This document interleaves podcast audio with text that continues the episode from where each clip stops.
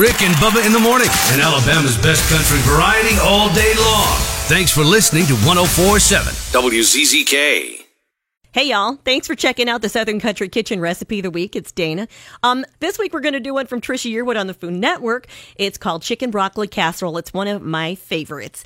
Now, it does say it takes two hours and 50 minutes, but if you trust me, as we get into the recipe, I've got a couple of hacks. They're going to help you save at least an hour on this, okay?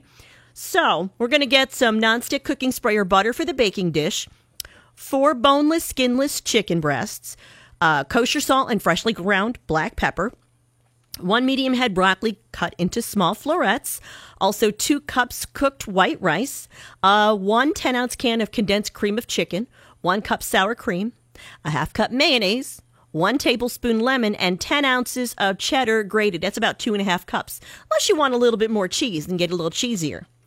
So the directions are you're going to preheat the oven to 350 degrees and grease a 9 by 13 by 2 inch baking dish with nonstick cooking spray or butter.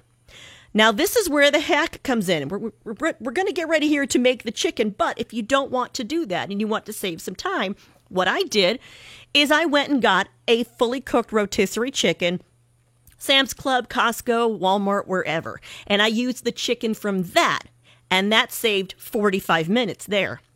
But if you want to go ahead with the recipe and cook the chicken, you're going to place the chicken in a large pot with water to cover, add some salt, bring it to a boil, and then reduce the heat to a low simmer. Cook the chicken until tender, which is going to take 45 minutes. Now you drain the chicken, cover, and refrigerate until cool for up to 24 hours and shred it. Now, here's another hack that's going to save you time. If you know you want to make this for dinner the night before. Cook up your two cups of rice the night before and then refrigerate them. Then it's all done for when you get home, so you're not waiting. So that's more time saved too. So then, in the meantime, you're going to bring a medium pot of water to a boil. It's going to be salted generously.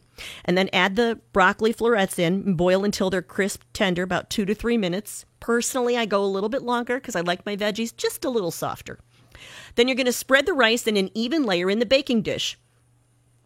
Make a second layer with the broccoli. In a large bowl, mix the chicken soup, the sour cream, mayonnaise, lemon juice, shredded chicken, half the cheddar, and some salt and pepper.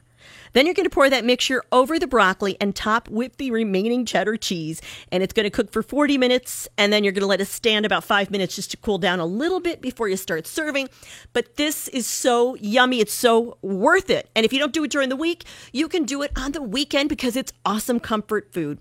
So once again, I can save you about 45 minutes to an hour by A, buying a rotisserie already cooked chicken, and B, making your rice the night before. Thank you so much for checking out the Southern Country Kitchen recipe of P of the week at WZZK.com. Bon appetit. Rick and Bubba in the morning, and Alabama's best country variety all day long. Thanks for listening to 1047 WZZK.